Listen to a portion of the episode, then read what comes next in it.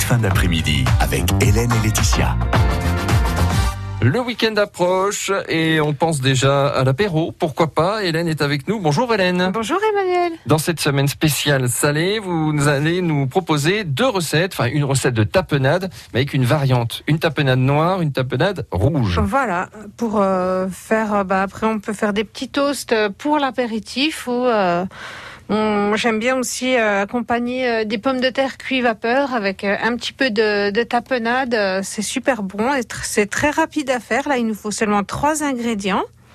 Donc pour la tapenade noire, il nous faut 200 g d'olives noires, 100 g d'anchois et 50 g de capre.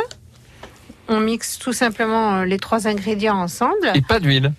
Pas d'huile, il y en a déjà dans, oui, un les petit anchois, euh. peu dans les anchois, Et oui, Les olives, c'est quand Mm. même euh, aussi. c'est assez gras. Donc non, non, on- les anchois, on les égoutte par contre. hein, Bien on sûr. les ajoute pas avec l'huile.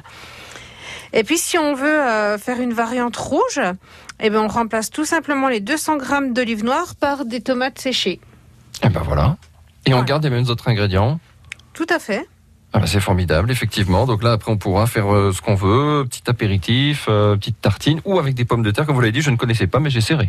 Eh bien, vous me direz ce que vous en avez pensé.